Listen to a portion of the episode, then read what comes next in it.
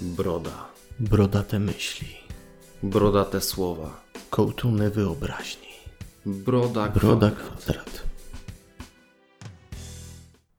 Cześć, ja jestem Mart. A ja Tomek. Witamy Was w podcaście Broda Kwadrat. Będziemy rozmawiać o popkulturze, kulturze. Usłyszycie o grach planszowych, fabularnych i grach wideo. Zgadza się. Oprócz tego będziemy wspominać o książkach, które czytamy, filmach, które oglądamy. Pojawią się też pewnie seriale, animacje. Wszystko, co aktualnie gdzieś pojawia się w kręgu naszych zainteresowań. Podzielimy się tymi przyjemnymi i mniej przyjemnymi wrażeniami, ale trzeba uprzedzić na samym wstępie. Nie będzie żadnych spoiler alertów. Zawsze będziemy przechodzić do omówienia tematu w sposób pełny. Mówienie o kulturze bez zagłębiania się w fabułę mija się z celem. A przynajmniej nie jest tym, co chcemy osiągnąć w naszych podcastach. Na pewno też wrócimy do jakichś produkcji e, starszych. Nie mówię tu tylko o klasykach e, z lat naszych młodości, ale też generalnie o tych produkcjach, które wyszły już jakiś czas temu, a do których warto wracać albo o których warto opowiedzieć.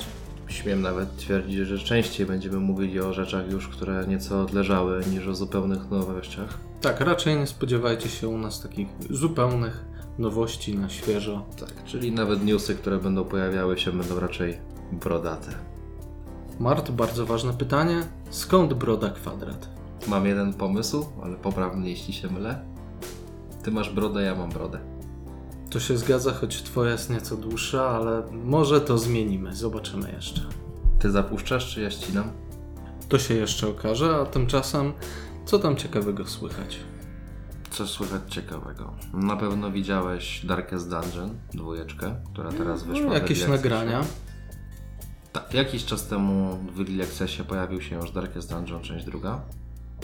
I mamy szansę zobaczyć, jak to się prezentuje, czym się różni od części pierwszej. W jedynkę grałeś, prawda?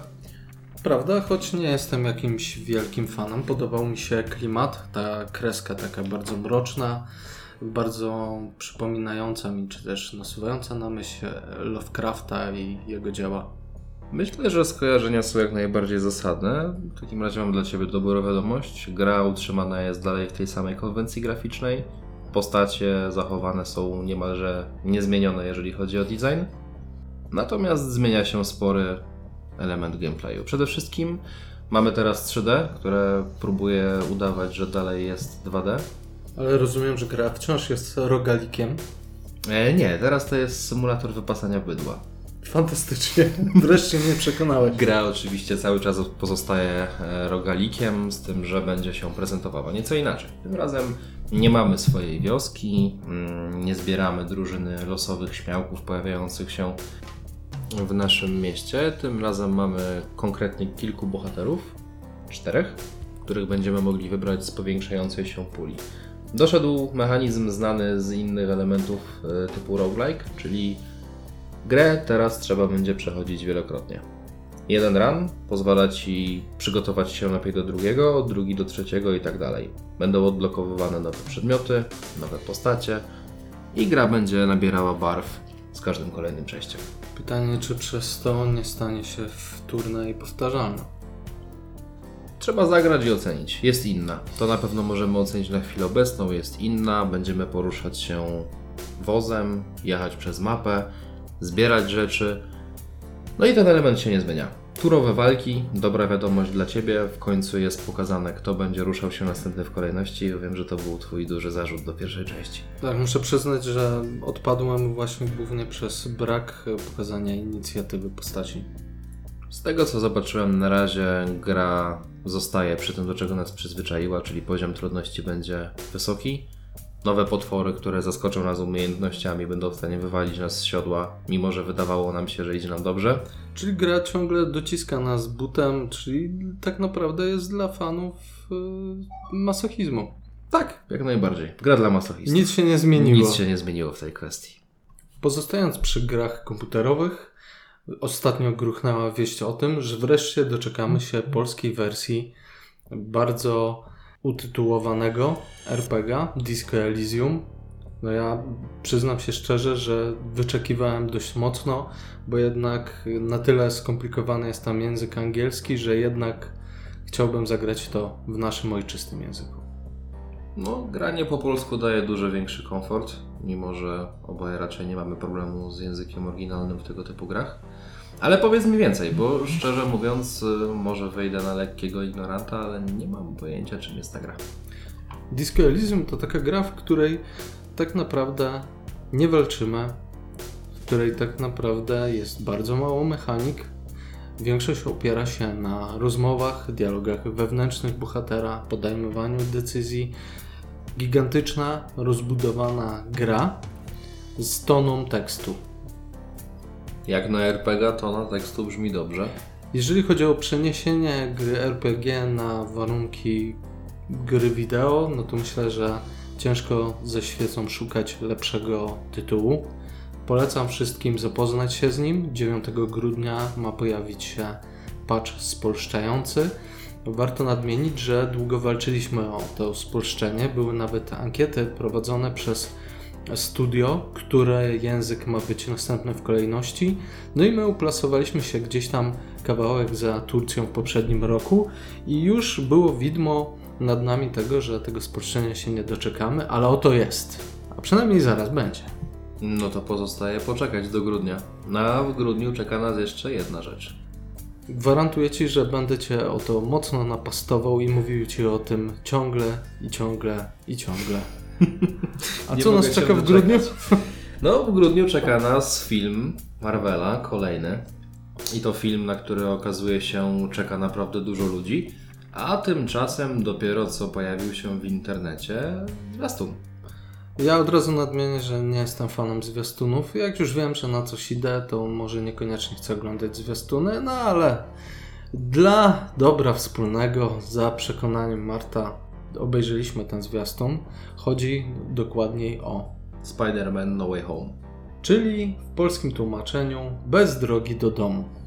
Nie jestem fanem tego tłumaczenia, ale nie jestem fanem widzę. wielu polskich tłumaczeń, jeżeli chodzi o tytuły O filmów. polskich tłumaczeniach możemy sobie jeszcze porozmawiać kiedyś. Natomiast wracając do tego zwiastuna, ja powiem, że dalej jestem sceptycznie nastawiony. Nie jestem fanem tego nowego Spidermana, o ile Tom Holland jako taki mi się podoba. O, pierwsza część była spoko. Mógłbym nawet powiedzieć, że gdzieś tam wybijała się powyżej większości filmów Marvela, o tyle druga część bardzo mocno mnie do siebie zraziła. Dobra wiadomość w takim razie dla Ciebie jest taka, choć nie potwierdzili jeszcze tego w tym zwiastunie, że najprawdopodobniej poza tym Spider-Manem, którego nie lubisz, zobaczysz też co najmniej jednego, a może nawet dwóch innych. No ja akurat wszystkich lubię i tak naprawdę Andrew Garfielda, chociaż on myślę, że przez fandom jest tak no, raczej mało lubiany. No ja osobiście też położyłbym go chyba na samym spodzie, jak miałbym to ułożyć jakoś. A co powiesz o Tobim Maguire'ze? Tobey Maguire to był pierwszy Spider-Man, którego miałem okazję zobaczyć na dużym ekranie. Sentyment pozostał. Ja wciąż uważam, że to dobre filmy, szczególnie druga część z Octo Octaviusem, który ma wystąpić też właśnie w nowej produkcji. Zgadza się. Ogólnie zobaczymy Sinister Six, e, taką mam nadzieję, bo pokazali na razie tylko pięciu przeciwników. Ja chyba chciałbym, żeby pokazali mi jednego przez cały czas. Ja jestem wielkim fanem roli e, Moliny jako doktora Octaviusa. Jak najwięcej, bardzo proszę. W każdym razie na pewno będą zmiany, zmiany, zmiany, zmiany w tych postaciach, które zaprezentowali. Ja osobiście czekam. Czy ty Ja czekasz? troszeczkę mniej, ale i Troszeczkę tak mniej. pójdę. Zobaczymy. Wolę się miło zaskoczyć niż zawieść. A powiedz mi, co tak naprawdę zainteresowało Cię w tym zwiastunie? Bo ja tak szczerze, poza tymi samymi postaciami nie widzę za wiele ciekawego. Mi podoba się przede wszystkim to, jak pokazali Elektro. Bardzo fajne podejście do tego, jak on wyglądał oryginalnie w komiksach, a jak teraz jego moc e, upodabnia się do tego kostiumu, który znaliśmy właśnie z komiksów. Swoją drogą to jest ta postać, która została mocno niewykorzystana w poprzednich filmach o Spider-Manie, a Jamie Foxx to jednak dobry aktor. Zgadza się, natomiast multiversum daje nam okazję do tego, żeby wszystkie te rzeczy, które wcześniej były niewykorzystane, zmarnowane, albo twórcom zmieniła się wizja, zaprezentować od nowa. Trochę boję się, że w tym natłoku postaci zginą relacje między nimi i zginie cała fabuła. Im więcej postaci, tym większa szansa, że reżyser się zagubi. Na szczęście nie jest to Venom i film będzie trwał trochę więcej niż półtorej godziny, więc mam nadzieję, że ten czas ekranowy będzie dobrze zagospodarowany. A propos Venoma, myślę, że teraz nie będzie to wielką tajemnicą, ale jednak końcówka sceny po napisach w Venomie e, mocno wiązały ten film właśnie ze Spider-Manem. Jak myślisz? Jak mam, to będzie? Mam nadzieję, że go zobaczymy. Może Kolejna postać. Kolejna postać. No wiesz, mamy Sinister Six, tak? Więc jest cały czas jeszcze miejsce. E, Natomiast ja po prostu czekam na ten film. Może nie ma super, super dużych oczekiwań, bo tak jak sam powiedziałeś, im większe oczekiwania, tym może być większe rozczarowanie. Ale do kina na pewno pójdziemy, a jak pójdziemy, to podzielimy się też naszymi przemyśleniami już na podstawie czegoś więcej niż na podstawie trailera. Ale porozmawiajmy o czymś, co można już obejrzeć. Arcane. Widziałem zwiastuny. Ja widziałem nieco więcej, bo widziałem pierwszych kilka odcinków, te, które wyszły w pierwszej transzy. Ten dziwny system wydawania nowych seriali przez Netflixa. No, każdy jest trochę inny. Albo dostajemy pół sezonu, albo dostajemy cały od razu. A teraz dzielą to jak kawałki na pizzę. No nie ukrywam, że akurat Arkane gdzieś jest na moim radarze, szczególnie ze względu na kierunek artystyczny. Ta kreska wygląda fantastycznie. Czy jest tak w praktyce i w ruchu? Mi podoba się bardzo. Może powiedzmy coś więcej. Arcane to jest serial animowany. mm, Na podstawie Ligi Tak, Legend. dokładnie Choć też tak. dziwnie to brzmi. Chyba League of Legends y, brzmi lepiej. No, oryginalny tytuł, do którego ja przynajmniej jestem bardziej przyzwyczajony. E, W Lola graliśmy oboje, ale Nie, ja się nie przyznaję. Nie przyznajesz się? Dobrze, więc w Lola grałem tylko ja, ale krótko. Zdecydowanie moby to chyba nie są nasze gry. To prawda? Natomiast e, te kilka odcinków, które widziałem, serial mogę gorąco polecić. Poznajemy genezę postaci znanych właśnie z gry, chociaż nie tylko. Ale tak naprawdę widziałem tylko kilka pierwszych odcinków i no czekam na więcej. No dobra, czy to jest jakaś spójna całość, czy jakieś wyrwane z kontekstu historia, każdy odcinek inny? Twórcy podzielili całość na trzy akty. Najpierw e, zostaje nam przedstawione życie nastoletnie tych bohaterów na ulicach miasta. W drugiej części dowiadujemy się o tym, jak dorośli, co robią aktualnie. No a o czym będzie trzecia część, dopiero się dowiemy. Starzeją się i umierają, koniec, the end. Optymista jak zwykle. No dobra, powiedzmy, że nie mam pojęcia o Lidze Legend. Jak byś mnie przekonał do tego? Po prostu powiedziałbym Ci, że jest to dobra animacja, w której zobaczysz zarówno wybuchy, jak i rozterki moralne bohaterów. Sześciopościgi. Pościgów chyba nie ma z tego co pamiętam, przynajmniej na razie. A nie, czekaj, są, są i pościgi. Okej, jakbyś miał zestawić z jakąś inną animką Netflixa? Mm, No To to pierwsze poziom? co przychodzi mi na gło- do głowy to mm, Dota dwójka. Akurat do też nie oglądałem. A Castlevania, jakbyś porównał z Castlevanią? Mm, Klimatycznie zupełnie dwa różne gatunki. Castlevania jest dużo bardziej mroczna i śmiała. Tutaj jednak dostajemy produkcję, która mam wrażenie dedykowana jest zarówno dla widzów w naszym wieku, jak i nieco młodszych. Czy ja nie znając w ogóle świata e, Ligi Legend w ogóle mogę sięgać po tą produkcję? Tak, myślę, że śmiało. Słuchaj, pamiętaj, że ja też, jeżeli chodzi o Lola, nie grałem w to zbyt dużo. Wiem, że świat Lola jest rozbudowany, opisany na stronie internetowej, ale nie zagłębiałem się w niego. Ja kojarzę, że, że sporo filmików wydają z postaciami, jak się nowe pojawiają Mhm. i tak dalej. Wyglądają one nieźle, ale może nie na tyle, żebym akurat zagłębiał się w temat. No to tutaj masz okazję poznać nieco więcej genezy przynajmniej kilku postaci. Natomiast wydaje mi się, że nieznajomość uniwersum w żaden sposób nie pozbawi cię radości z odbioru. Podobnie jak z e, Early Accessami, ja też wolę poczekać aż wyjdzie całość, więc może wtedy się skuszę. Jak już wspominasz o Early Access, to może porozmawiamy o czymś, co ten etap ma za sobą. I całkiem niechcący odniosło sukces. Przekonałem Marta do gry Slay the Spire i teraz chciałbym wysłuchać, jakie są jego wrażenia. Przede wszystkim warto zaznaczyć e, dokładnie o czym mówiliśmy, czyli Slay the Spire, Mega Crit, który w 2017 wyszedł już tak pełnoprawnie. Mój odbiór z gry na razie opieram na mniej więcej 30 godzinach rozgrywki, więc nie jest to jeszcze jakoś bardzo dużo. Natomiast już na tym etapie mogę powiedzieć, że gra podoba mi się bardzo.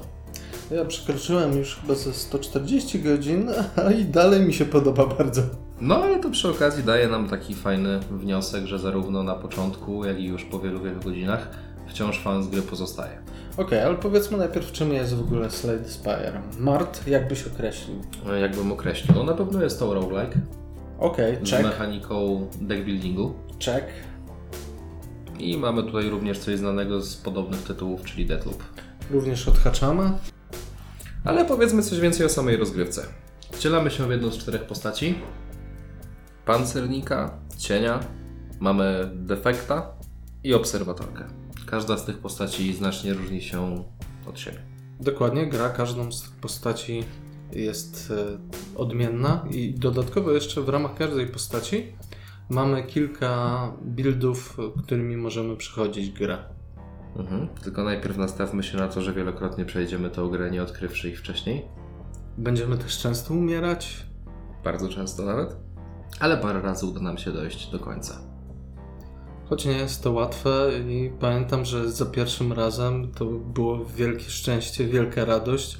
Rzadko kiedy mam taką, takie wrażenie wygrania czegoś w grze, jak właśnie w Slayu. Czyli tutaj pierwsze przejście gry było dla Ciebie sporym osiągnięciem. Nie ukrywam, dla mnie również. Tak, a potem się okazało, że jest jeszcze ukryte przejście. O, to jeszcze coś, czego nie wiem rozwinęła. nawet. Dokładnie tak. No dobrze. Która z tych postaci jest Twoją ulubioną? Ja stawiałbym na cienia. Tam jest dużo mielenia kart, Mhm. dużo wyrzucania kart na mechanice sztyletów. No i jeszcze jest taka druga, która opiera się na truciźnie, też bardzo fajnie się sprawdza. Jeżeli o mnie chodzi, zdecydowanie obserwatorka, przynajmniej na chwilę obecną. Mogę powiedzieć, że jest moją ulubioną postacią. Bardzo mi się podoba to płynne przechodzenie ze stanu w inny stan. To, że możemy zbafować naszą postać i w jednym momencie zadawać ogromną ilość obrażeń, jednocześnie też zwiększając obrażenia, które wchodzą w nas, po to, żeby za chwilę wyciszyć naszą postać, przejść do właśnie fazy spokoju, a potem czerpać z tego inne korzyści. Przyznam się, że długo mi zajęło przejście gry obserwatorką. Jest dość trudna. To, to przemieszczanie się Mhm. między tymi postawami nie jest łatwą rzeczą i wymaga dużego skupienia. A przede wszystkim dobrego budowania talii. Tak, bo gra w dużej mierze opiera się na budowaniu talii. Po każdej walce zdobywamy nowe karty. Poza tym pojawiają się wydarzenia losowe, które mogą modyfikować nam cały nasz deck. Poza tym możemy kupować, czy też dostawać artefakty. To wszystko ze sobą się wiąże, jest bardzo dużo synergii. Tak naprawdę od tego, jakie karty zdobędziemy i jakie artefakty zdobędziemy, będzie zależało to, jak będziemy grać. I to powiedzmy sobie szczerze, jest, potrafi być to bardzo diametralnie różne. Zgadza się. Gra wymaga od nas tego, żebyśmy adaptowali się do tego, co dzieje się w trakcie rozgrywki. Nawet jeśli mamy jakiś ulubiony build, no to trzeba pogodzić się z tym, że nie zawsze będzie nam dane akurat zagrać tak, jakbyśmy chcieli. Czasem pojawi się bonus do jednego rodzaju kart, czasem pojawi się bonus do czegoś zupełnie innego. Może się zdarzyć, że zaczniemy run i tak naprawdę po chwili skończymy, bo wszystkie karty i wszystko, co będziemy dostawać, będzie w ogóle nie odpowiadało temu, w co zainwestowaliśmy. No ale to na szczęście nie jest duża strata, dlatego że nawet udany run w tej grze nie trwa długo. Tak, to jest, chyba i kolejny plus. Dokładnie, to jest gra, która nadaje się idealnie, żeby przysiąść na 20-30 minut i zagrać sobie jedno właśnie taką, jedno takie podejście.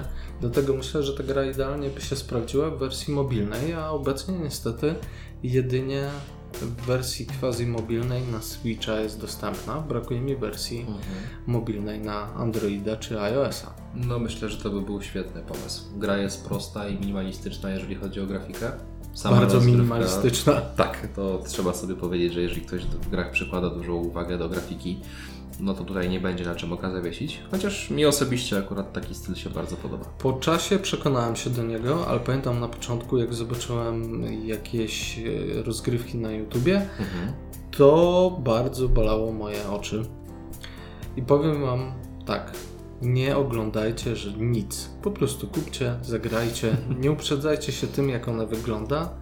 no a wygląda na pierwszy rzut oka niestety paskudnie. Nadrabia. Nadrabia kontentem, który daje w zamian. Jeżeli dla Was najważniejszy jest gameplay, to ta gra wręcz pływa w gameplayu. To jest creme de la creme, to jest cały czas gameplay. No ale przede wszystkim coś, co y, jest dla mnie fajnym elementem, coś na co uwagę zwróciłeś mi dopiero ty.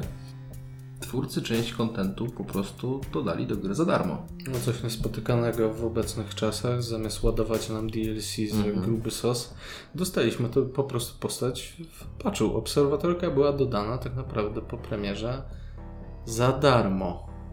Podkreślmy to jeszcze raz, bo chyba Za za mały darmo. akcent nałożyłeś. Miła odmiana. Miła odmiana, a przy okazji postać jest naprawdę miodna. Zresztą no, To prawda. dla mnie póki co numer jeden. No nie jest to coś, co zostało dodane nieprzemyślane, a macie, bierzcie. Inni twórcy powinni się uczyć i nie bez przyczyny cieszę się, że ta gra tak dużo sprzedała egzemplarzy, tak stała się popularna. Jeżeli nie słyszeliście albo nie graliście, no to teraz musicie. Zdecydowanie polecam. Marta, jak mielibyśmy się pokusić o wystawianie ocen, co byś dał? Skala 1 do 10? Ja myślę, że 1 do 10. Wiesz co? Slayowi dałbym ósemkę. Uch, no ja to jednak celuję w dziewiątkę, taką bardzo mocną. Może jak rozegram tyle godzin, co ty to dołożę jeszcze ten punkt. Okej, wrócimy do tego za 100 godzin. No dobra. Ale Slay the Spire to jest mimo wszystko brodaty news i to bardzo. Ale podobno, Tomku, ty coś ostatnio czytałeś. To prawda, ostatnio wszedłem w taką fazę mocnego zainteresowania starożytnością. No i nie ukrywam, że to się przejawia w wielu dziełach popkultury, zarówno w grach, jak i w książkach. I chciałbym Wam powiedzieć e, troszeczkę więcej o trylogii Leo Haresa spod pióra Jakuba Szamałka, którego możecie kojarzyć z pracy w CD Projekt Red. Był tam scenarzystą i producentem. No i to generalnie wszechstronna osoba. Jest między innymi doktorem archeologii śródziemnomorskiej Uniwersytetu w Cambridge, więc zna się na starożytności. No i w tym wypadku opowiada nam w trzech tomach historię szpiega, detektywa starożytności, niejakiego właśnie Leo Haresa. Wszystko zaczyna się w Atenach, a potem rozgrywa się też w innych koloniach greckich. Czyli Sherlock Holmes w antycznej Grecji. Nie poszedłbym tak daleko, bo tam e, Sherlock Holmes za dużo obijany nie był, a nasz Leo Harris jest mocno doświadczony przez autora. Bity, kopany, poniżany i wszystko, co sobie tylko wymyślisz, ale wbrew temu jest to dość lekka literatura. Krótka, lekka, przyjemna, o ile ktoś nie ma problemów z morderstwami. To coś czuję, że jeżeli chodzi o kreowanie postaci, to z panem Jakubem bym się dogadał. Akurat pan Jakub dobrze kreuje postacie, szczególnie przedstawia nam jednak świat. Otóż widać, jak duży research zrobił przy przygotowaniu do tej książki. Widać, jak bardzo dobrze zna się na świecie, który opisuje, i bardzo ciekawie jest przeczytać o tym, jak funkcjonowały starożytne Ateny, jak e, wyglądała polityka w tamtym czasie, czy konkretniej w czasie jednej z wojen peloponeskich i tak naprawdę zobaczyć, jakie były realia. Tam bardzo mocno nacisk kładziony jest właśnie na historyczne wydarzenia, na życie też codzienne tych ludzi. Pojawia się najbardziej osławiona bitwa pod Termopilami. Nie, bitew jako takich nie ma. Wszystko raczej skupia się wokół naszego bohatera, który przynajmniej w pierwszej części jest takim chłopcem na psyłki Peryklesa. No okej, czyli mamy rozwój bohatera na stronicach trzech tomów. Dokładnie. Ja polecam wszystkim, którzy są zarówno fanami kryminałów, choć tu intryga, powiedzmy sobie szczerze, nie jest jakoś szczególna, i tym, którzy są fanami historii, szczególnie starożytnej, chcieliby coś osadzonego w tych realiach. Mnie trochę zachęciłeś. Ja o tej trylogii nie słyszałem wprawdzie nic wcześniej. Natomiast jeżeli mówisz, że tło fabularne, historyczne przy okazji jest zrealizowane dobrze, to ja w to wchodzę. Immersja jest dla mnie ważna, tak w książkach, jak i w grach. A tu zapowiada się dobrze. Ja polecam, choć obecnie może być problem z dostępnością drugiego tomu. Pierwszy tom, kiedy Atena odwraca wzrok, miał swoje wznowienie. Niestety drugi, może nie gościnny, jest obecnie ciężko dostępny. Ja wyrwałem go z rynku wtórnego po tym, jak pierwszy tom przypadł mi do gustu, ale myślę, że warto dać chociaż pierwszemu tomowi szansę. Jeżeli ktoś lubi kryminały, jak najbardziej zachęcam. Było o grach komputerowych, było o filmach, było o książkach. To może czas na planszówkę. No to ja Cię słucham. Taki tytuł Great Western Trail. Coś ci to mówi w Coś mi się obiło, gdzieś tam kowboje ganiający za bydłem. No, te klimaty. Jesteś, jesteś bardzo blisko sedna sprawy. E, Jest to planszówka, w której przyjdzie nam wcielić się w ranchera. Mm, Grę zaprojektował pan Aleksander Fister. Mam nadzieję, że nie zrażałem tego nazwiska. Oryginalnym wydawcą jest Egert Spiele. W Polsce wydała to Lacerta. Można sobie na wszystkich trzech połamać język. Tak, dokładnie. Natomiast dlaczego o tym wspominam? Dlatego, że przede wszystkim miałem okazję to zdjąć z półki po raz pierwszy od naprawdę długiego czasu. Przyznaj się, jak długo leżakowało na Twojej półce wstydu? E, wstydu wcale, ta gra już była wcześniej grana, ale była dłu- długa przerwa. I to tak chyba z dwuletnia. Czyli to wielki powrót. do Tak, na tytułu. dobrą sprawę uczyłem się gry od nowa, miałem tylko jakiś niejasny e, obraz tego, jak w tą grę się gra.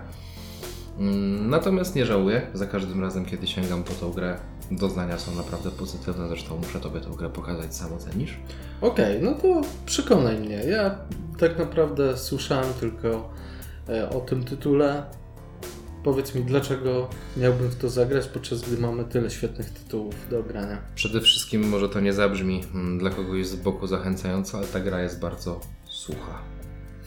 nie, nie brzmi wcale. Oczywiście chodzi mi o mechanikę, mm, czyli euro, potocznie zwane euro sucharami. Chodzimy po planszy, która jest planszą rozbudowywaną w trakcie gry. Na początku jest tam kilka neutralnych budynków i każdy z graczy do tej puli będzie mógł dorzucić jakieś swoje. W podstawowej wersji gry mm, te budynki są jednakowe, w wersji już zaawansowanej one będą różniły się również na ręce u każdego z graczy. Każde przejście daje nam potencjał zebrania nowych krów, które wchodzą do naszego deku, bo jest to też po części e, gra oparta na budowaniu deku. I jak w jednym przejściu kupisz sobie krowy o większej wartości zbytu, to w kolejnym będziesz zarabiał na tym po prostu więcej. Ogólnie pędzimy krowy do Kansas City, tam pakujemy je do pociągu i sprzedajemy.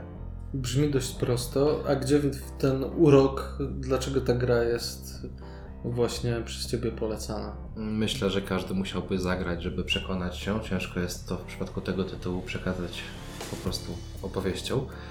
Natomiast gra jest bardzo intuicyjna. Coś, co na początku czytając instrukcję może wydawać się, że o, jakie to nie jest skomplikowane. Gra jest bardzo prosta. W samej mechanice podstawowej jest bardzo prosta i grałem w tą grę już z ludźmi, którzy ogólnie planszówkowi nie są prawie wcale. I grałem z ludźmi, którzy planszówki cenią sobie na co dzień. A jakbyś miał porównać do jakiegoś innego tytułu euro? Wiesz co, ciężko mi tą grę będzie porównać do czegoś innego. Ona ma w sobie kilka mechanik, które rzadko spotykają się ze sobą. No dobra, to Puerto Rico. Jakbyś miał mi porównać do Puerto Rico? Dobra, no jakbym miał Ci porównać do Puerto Rico, są to zupełnie dwie różne gry. Cały czas żyłem w przekonaniu, że grałem w Euro Puerto Rico. Nie no, oczywiście, jeżeli chodzi o sam format tego, że zbieramy punkty. E, Okej, wiesz co jest tutaj wspólne z Puerto Rico na pewno? Tak teraz mnie naszła myśl. Do końca nie wiadomo ile kto dokładnie ma punktów. W Puerto Rico jest to może nieco bardziej tajne, bo tam punkty mamy zasłonięte przez całą grę. A tutaj punkty rozsiane są zarówno po kartach, które trzymasz w swojej talii, po planszetce gracza, po samej planszy. Także na dobrą sprawę, jeżeli ktoś nie gra z tabelką Excela otworzoną obok i nie spisuje sobie wszystkich danych na bieżąco, to na koniec może być zaskoczeniem, kto ile ma punktów. Dla mnie bardzo ważna rzecz. Czy tutaj są jakieś interakcje między graczami? Czy też wygląda to znowu jak w wielu grach tego typu, że każdy gra sam ze sobą, no na koniec podliczamy punkty? Interakcji między graczami nie ma dużo, niestety, to jest zła wiadomość dla Ciebie, ale jest. I mam wrażenie, że w fajny sposób. Po pierwsze, mamy budynki, które mogą zmusić innych graczy do uiszczania nam opłaty. Po drugie, samo budowanie budynków na planszy e, warunkuje grę. W swoim ruchu możesz wykonać określoną liczbę kroków To się również zwiększa w trakcie rozgrywki. Natomiast jeżeli nie stoisz na budynku neutralnym albo swoim, to masz bardzo ograniczoną akcję. Brzmi to trochę niestety jak Monopol, tylko nieco rozbudowane. Mm, Znasz moje zdanie na temat Monopolii? Jest tak samo dobre jak moje. Tak, jakby rzucanie porównania do naprawdę gry, która Robię zajmuje celowo. wysoką miejsce na BGG Walcz z jest tym. sporym szkalunkiem. Ja myślę, że najlepszą walką z tym będzie po prostu pokazanie Ci tego de facto na planszy. No przyznam się, że ten setting e, zaganiaczy bydła nie brzmi jakoś szczególnie dobrze, ale może spróbuję i też podzielę się wrażeniami. Może nie jest tak źle, jak to mi się tylko wydaje. Zaufaj mi, gra jest warta poświęconego jej czasu. Skoro mowa jednak o grach, chciałbym wspomnieć o jednej, która niestety, ale dość mocno mnie zawiodła. Potrzebowałem ostatnio czegoś relaksującego i prostego i sięgnąłem po tytuł z Xbox Game Pass stworzony przez studio Insomniac, czyli Sunset Overdrive. To warto nadmienić, jest produkcja, która wyjątkowo została stworzona przez to studio dla Microsoftu, gdyż to studio raczej słynie z gier tworzonych dla PlayStation. Możecie znać takie tytuły jak Resistance czy seria Ratchet Clank. Niestety dostałem festiwal żenady, słabego humoru i dodatkowo zbierania kropek, czego bardzo nie lubię. To tutaj chyba też warto zaznaczyć, że nie wszystkie nasze opinie będą pozytywne i raczej żaden z nas nie boi się powiedzieć, jak coś się nam nie podoba. Jeżeli chodzi o samą grę, to ja tak naprawdę kojarzę tylko, że motywem przewodnim są tam zombie. Tak, takie mm, mutanci, zombie. Zresztą sama historia jest przynajmniej na początek ciekawa. Mhm. Podczas festiwalu i promocji e, nowego energetyka wszyscy, którzy go wypijają, zamieniają się w dziwne mutanto, zombie.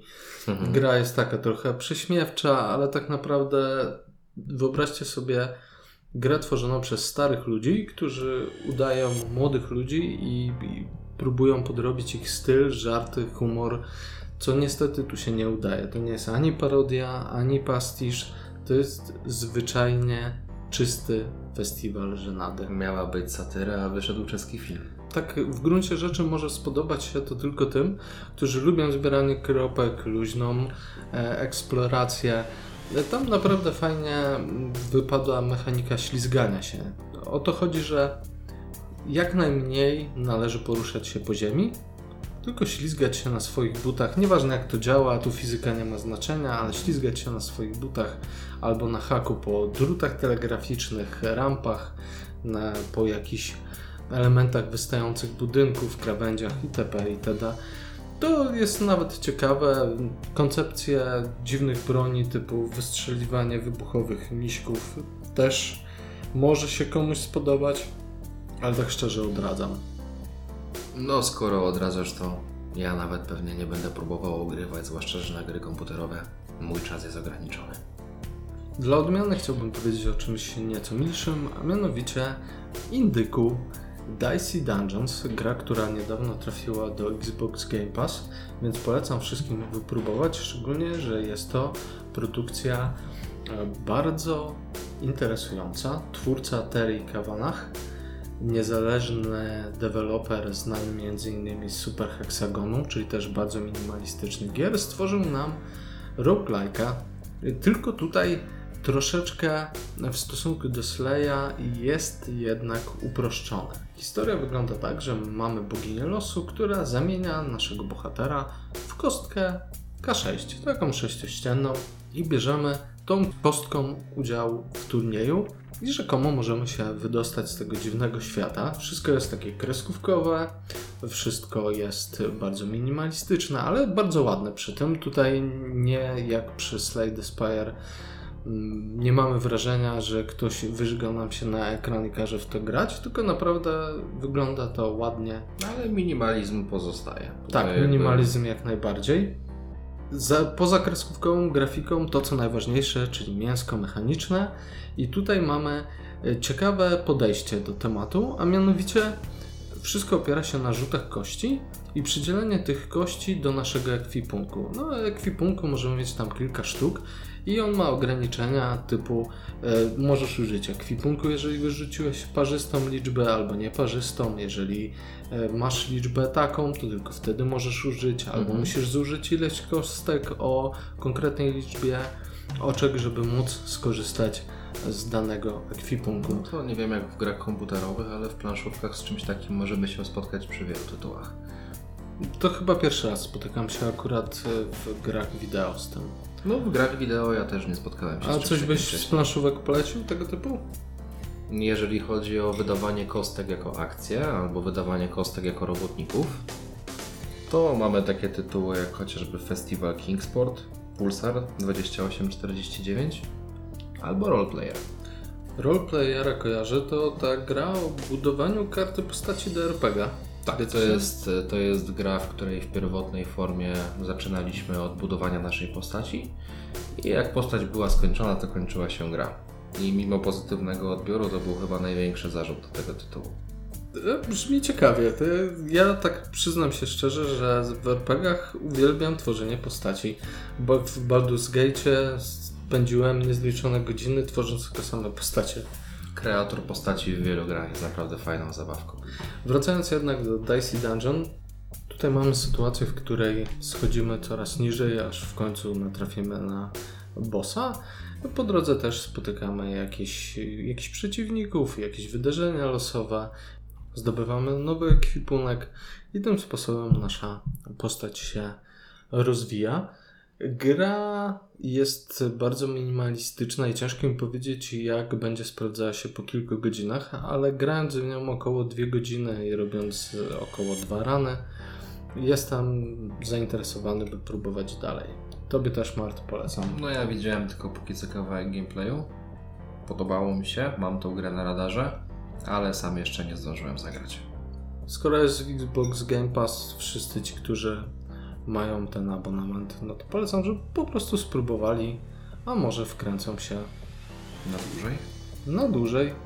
Nie wiem, czy to będzie drugi Slay, ale myślę, że spędzę w nim jeszcze kilka godzin. Tak, tutaj oboje mamy znikome pojęcie na temat gry, ale gorąco polecam.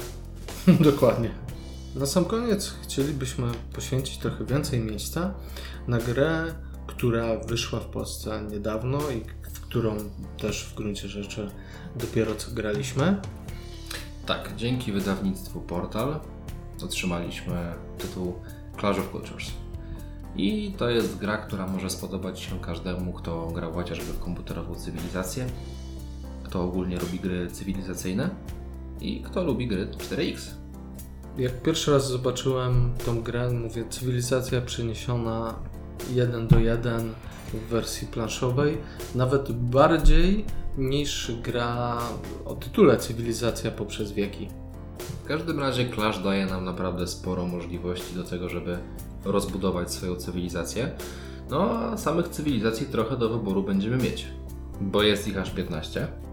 One jednak nie zmieniają tak wiele, jak mogłoby się wydawać, ale trochę urozmaicają tę rozgrywkę. To prawda, główny arkusz rozwoju naszej cywilizacji będziemy mieć taki sam. Natomiast dróg do tego, żeby rozwinąć się pod kątem militarnym, tudzież naukowym, jest naprawdę dużo. To, co jednak na pierwszy rzut oka mi się tak jawi, to to, jak wiele figurek mamy w tym pudełku. Tak naprawdę tyle figurek, tyle plastików widziałem tylko w Twilight Imperium. To prawda, ilość plastiku, którą dostajemy, jest tutaj naprawdę spora. Ja osobiście delikatnie przyczepiłbym się do jakości tego plastiku, bo o ile budynki i elementy rozbudowy tych budynków są naprawdę zrobione bardzo ładnie i w najwyższej jakości, o tyle figurki, którymi przyjdzie nam e, posuwać się po mapie jako nasze jednostki, pozostawiają już trochę do życzenia. Ciężko mi się nie zgodzić, szczególnie, że budynki są tak fajnie skonstruowane, że łączymy je ze sobą, żeby powiększały nasze miasto. Super pomysł.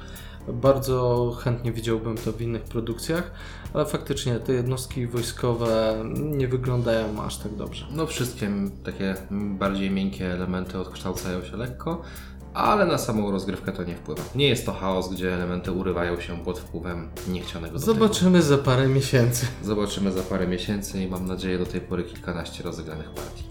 Póki co mogę jeszcze bardzo pozytywnie wypowiedzieć się o kafelkach. Takie pierwsze wrażenia są naprawdę piękne. Ogólnie cała gra, mam wrażenie, jeżeli chodzi o wersję designu, zaprojektowana jest ślicznie. Wydanie jest bardzo dobrze, bardzo dobre, zresztą nie bez przyczyny nazywa się edycją monumentalną. Zgadza się. Sama wypraska nawet zaprojektowana jest, bym powiedział tak, na czwórkę z plusem. A to, to nie jest zła ocena. Szczególnie, że wydaje tą grę pod, portal. Tak, ale nie szkalujemy portalu. Na tym skupimy się w oddzielnym odcinku. Rozumiem, musisz gdzieś wylać swoją żółć. No jakby nie jestem największym fanem samego wydawnictwa, ale gry już owszem. Ty na razie miałeś okazję zagrać jedną partię. Ja kilka więcej. Zagrałem już w każdym możliwym formacie, na dwie, na trzy, na cztery osoby. I na temat każdego mam swoje przemyślenia. No dobra, to może ja najpierw wspomnę, że moje przemyślenia nie są e, tak Mhm. pozytywne jak Marta. No ja wiem jaki zarzut ty będziesz główny miał, ale dawaj. Zagraliśmy na cztery osoby i przyznam szczerze, że 3 czwarte rozgrywki czułem się jakbym grał sam. Interakcji między graczami było tam niewiele. Mhm. Dopiero pod koniec e, pojawiły się jakieś konflikty czy jakieś zależności, ale niestety to za mało. Dla mnie to dużo za mało. Wiesz co, wydaje mi się, że tutaj złożyłeś na to dwa elementy. Przynajmniej na ten twój odbiór. Że wcześniej graliśmy w Twilighta i to nas całkowicie odmurzyło? Nie chcesz poruszać tej rozgrywki Twilighta. Kiedyś ją poruszymy i tak. E, nie, bardziej mam na myśli to, że mapa poskładała nam się bardzo niefortunnie. Nie było mórz zewnętrznych, więc poruszanie się wokół mapy było utrudnione. Poza tym, my tej gry tak naprawdę na razie się jeszcze uczymy. Każdy z nas nie czuł się na tyle pewnie, żeby hajda, wysfarować się do przodu. Ja tam chętnie bym kogoś zaatakował, ale nie było za bardzo no, kogo. Też siedziałeś w tym swoim kącie. Przyznam szczerze, że zazwyczaj w tego typu gry lubię zaczynać ostrożnie. Mhm. Dopiero po którejś rozgrywce gdzieś tam zaczynam nieco śmielej I sobie poczynać. myślę, że dokładnie z tego założenia wyszliśmy jeszcze wszyscy. Każdy chciał zobaczyć, jak może rozwinąć swoją cywilizację, skupić się nieco na rozwoju. Zwłaszcza, że pól wtedy do dyspozycji mamy naprawdę dużo. Jest skąd zbierać surowce, jest gdzie budować miasta, więc ta potrzeba ekspansji też trochę spada. No w sumie przeniosłem trochę to, co robię w grach 4X komputerowych, czyli raczej skupiam się na rozwoju i jakiejś pokojowej koegzystencji. No ale tutaj też za bardzo nie było okazji do walki. Słuchaj, przy czterech osobach mapa jest naprawdę duża. I jakby myślę, że to jest też jeden z tych elementów, plus morza, o których wspomniałem. Następnym razem spróbuję e, zaciągnąć Cię do stołu do rozgrywki trzyosobowej. Gwarantuję Ci, że to będzie zupełnie inny odbiór. Plansza jest ciaśniejsza, szybciej się znajdujemy, szybciej się spotykamy, szybciej walczymy. A w dwie osoby jest to już w ogóle mega szybkie. No, ja bym tutaj chyba jeszcze miał takie jedno dość istotne zastrzeżenie, a mianowicie czas oczekiwania na swoją turę. Przy czterech osobach dłużyło się to e, niezmiernie. Zresztą trochę jak wcześniej wspomnianym Twilight. No tak, tylko że w Twilightie naprawdę można spokojnie wyjść, zapalić, Zagrać w Slade Spire. zagrać w Slay the Spire, wrócić i może już będzie Twoja runda. E, Natomiast w Clashu faktycznie downtime też jest zauważalny. Może nie na początku, bo na początku leciało to naprawdę szybko. Nie, na początku faktycznie szło sprawnie i tu jest kolejne moje zastrzeżenie, a mianowicie, że komplikacja rośnie w trakcie rozwoju, a mianowicie rozwój technologii jest bardzo istotny. I główna komplikacja jest w tym, żeby zapamiętać, jakie technologie przez nas rozwinięte, Mhm. co nam zmieniają w rozgrywce. I to Zgadza jest się. klucz chyba i jednocześnie największa przeszkoda dla mnie, przynajmniej na początku. Dochodzi mnóstwo akcji dodatkowych. Dużo akcji zmienia się, chociażby w koszcie albo e, wartości użytkowej, względem tego, co na tej małej planszetce sobie rozwiniemy. Także myślę, że kilka pierwszych gier trzeba poświęcić na to, żeby tak naprawdę z grą się zapoznać. Przy czym z mojego punktu widzenia to zapoznanie jest bardzo przyjemne. Ja od razu mówię, że dam jej szansę. To nie jest tak, że od razu skreślam tą grę, e, ale pierwsze wrażenia są bardzo mieszane z mojej strony. No, Rozumiem. Myślę, że po paru kolejnych partiach wrócimy tutaj jeszcze chociaż na parę słów i wtedy będziesz mógł albo utwierdzić się i naszych słuchaczy, e, albo poprawić. Może zmienię zdanie, nie wykluczam tego całkowicie. Natomiast jest jeszcze kolejna rzecz, która mi nie pasuje, No mianowicie dawaj. dość duża losowość, szczególnie w kartach akcji, kart, kartach Mhm. celów, no i Kości. kości. Tak, No. tu jest bardzo duża losowość. Niestety zawsze jak są kości, to będzie pojawiał się element losowości. Fakt faktem, tutaj się z Tobą muszę zgodzić. To jakie wydarzenia przychodzą w talii jest kompletnie losowe i one potrafią być skrajne. Potrafią być pozytywne, bardzo negatywne, albo po prostu średnie. Tu mamy pełną plejadę. Zazwyczaj próbują nam dokopać.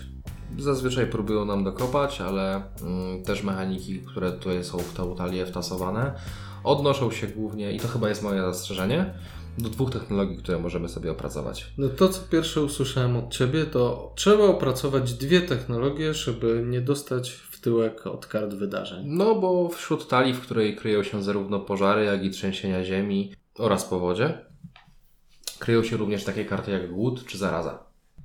No i tutaj na całe na biało wchodzą irygacja i higiena i to jest coś, co nas przed tym skutecznie, skutecznie broni. No, Przyznam się, że nie lubię czegoś takiego, że gra nam mówi, no może jednak rozwin tą technologię, bo inaczej będzie Ci ciężko. To prawda, chociaż w tym wypadku mam takie poczucie, że albo jest tego za mało, albo za dużo. Wiem, że to śmiesznie brzmi przy dwóch technologiach, które są stricte pod kartę wydarzeń. No ale albo powinno być tego więcej, żebyśmy zachowali taką spójność, albo nie powinno być tego wcale. Tak, ja bym e, widział to w sytuacji, kiedy byłoby kilka technologii, które chronią nas przed tymi złymi wydarzeniami Mhm. i to Ty musisz e, zdecydować, na w którą w nich e, najpierw pójdziesz. Oczywiście w dalszej perspektywie pewnie rozwijane byłyby wszystkie, ale chodzi o ten początek. No, wszystkiego przez całą grę nie jesteś w stanie rozwinąć na pewno. A i tak wydaje mi się, że jak kończyliśmy rozgrywkę na cztery osoby, to przynajmniej Ty miałeś około 3 czwartych technologii rozwiniętych. Trzy czwarte nie jestem pewien, do połowy śmiało. Ale fakt faktem. Samo drzewko technologiczne to są punkty. Każda kosteczka, którą wyłożymy na planszetkę to jest konkretnie pół punkta, więc warto to robić. Raz, że zwiększa to nasz potencjał w trakcie gry, dwa, że punktuje na sam koniec gry, ale nie jest to jedyna rzecz, którą mamy do dyspozycji.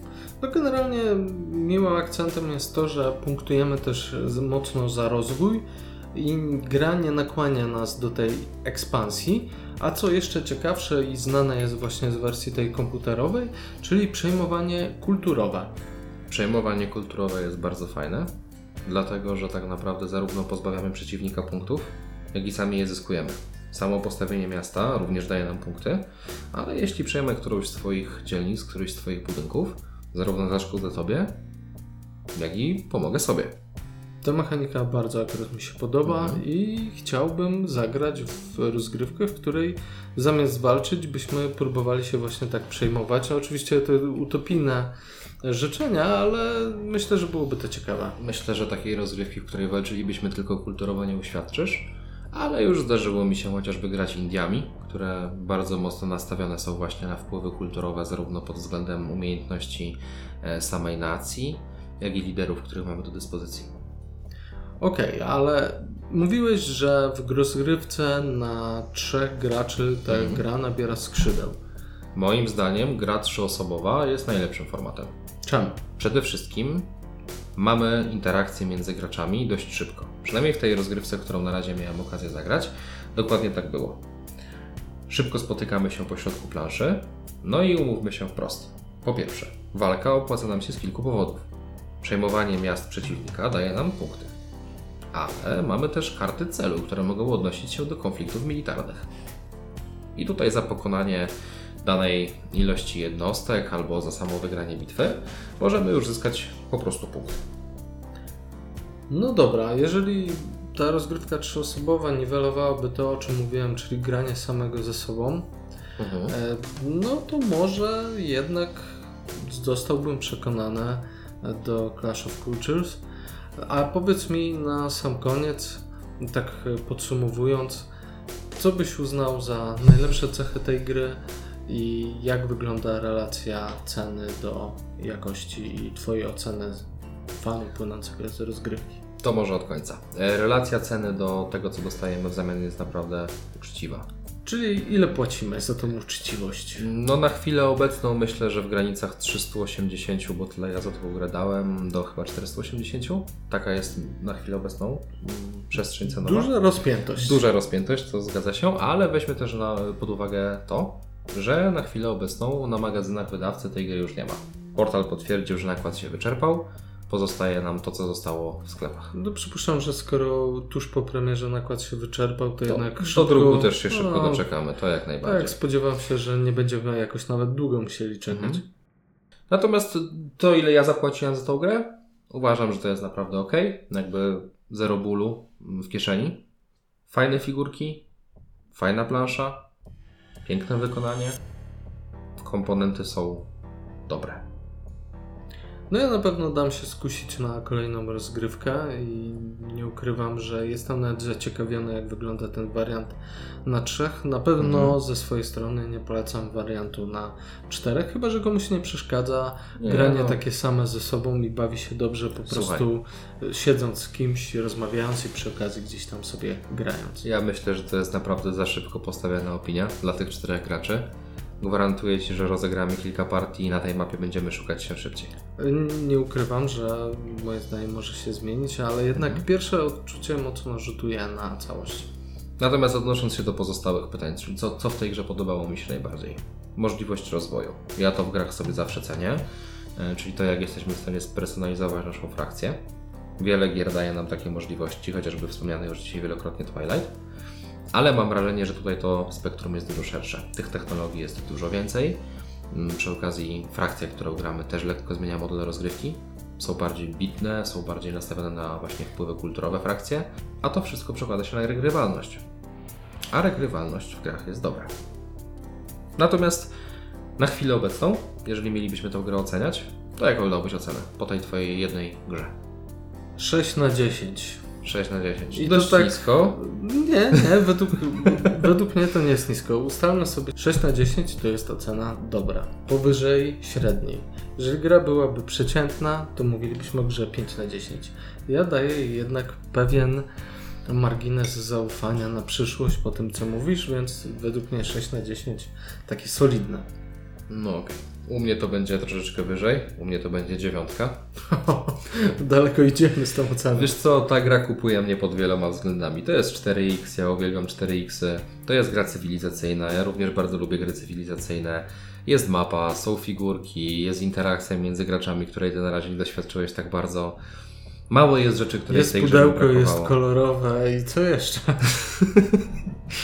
Nie, no myślę, że ogólnie na chwilę obecną 9 na 10. Też nie ukrywam, że ta ocena może spaść, spadnie hype, y, doświadczę nowych rzeczy w tej grze, także to się będzie dywersyfikowało. Brodata średnia 7,5. Brodata średnia 7,5, co wedle BGG-owej oceny też byłoby dość wysoko. A jak wysoko stoi na BGG? Pamiętasz może? Na Board Game Geeku gra na chwilę obecną ma 8,7, także jest to naprawdę solidna, powyżej brodatej średniej, którą ustaliliśmy i myślę, że to będzie tylko rosło. No ja mimo moich zastrzeżeń zachęcam, jeżeli cena nie jest Wam straszna, żeby spróbować, a przynajmniej żeby wcześniej obejrzeć jakąś rozgrywkę, a nóż Wam bardziej podpasuje niż mi. Myślę, że warto się zainteresować. Tym akcentem zakończymy dzisiejszy odcinek. Mam nadzieję, że spodobało Wam się i zapraszamy na kolejne. Tu już mogę troszeczkę zatizować. Będziemy mówić o wielkim, epokowym dziele, jakim jest Duna. Duna. Dokładnie tak, Duna. Na chwilę obecną jednak żegnamy się z Wami. Ja mam tylko szczerą nadzieję, że mimo długiego formatu ktoś wytrwa do końca. A tymczasem mówili dla Was Mart. I Tomek. Do usłyszenia. Do usłyszenia w kolejnej Brodzie Kwadrat.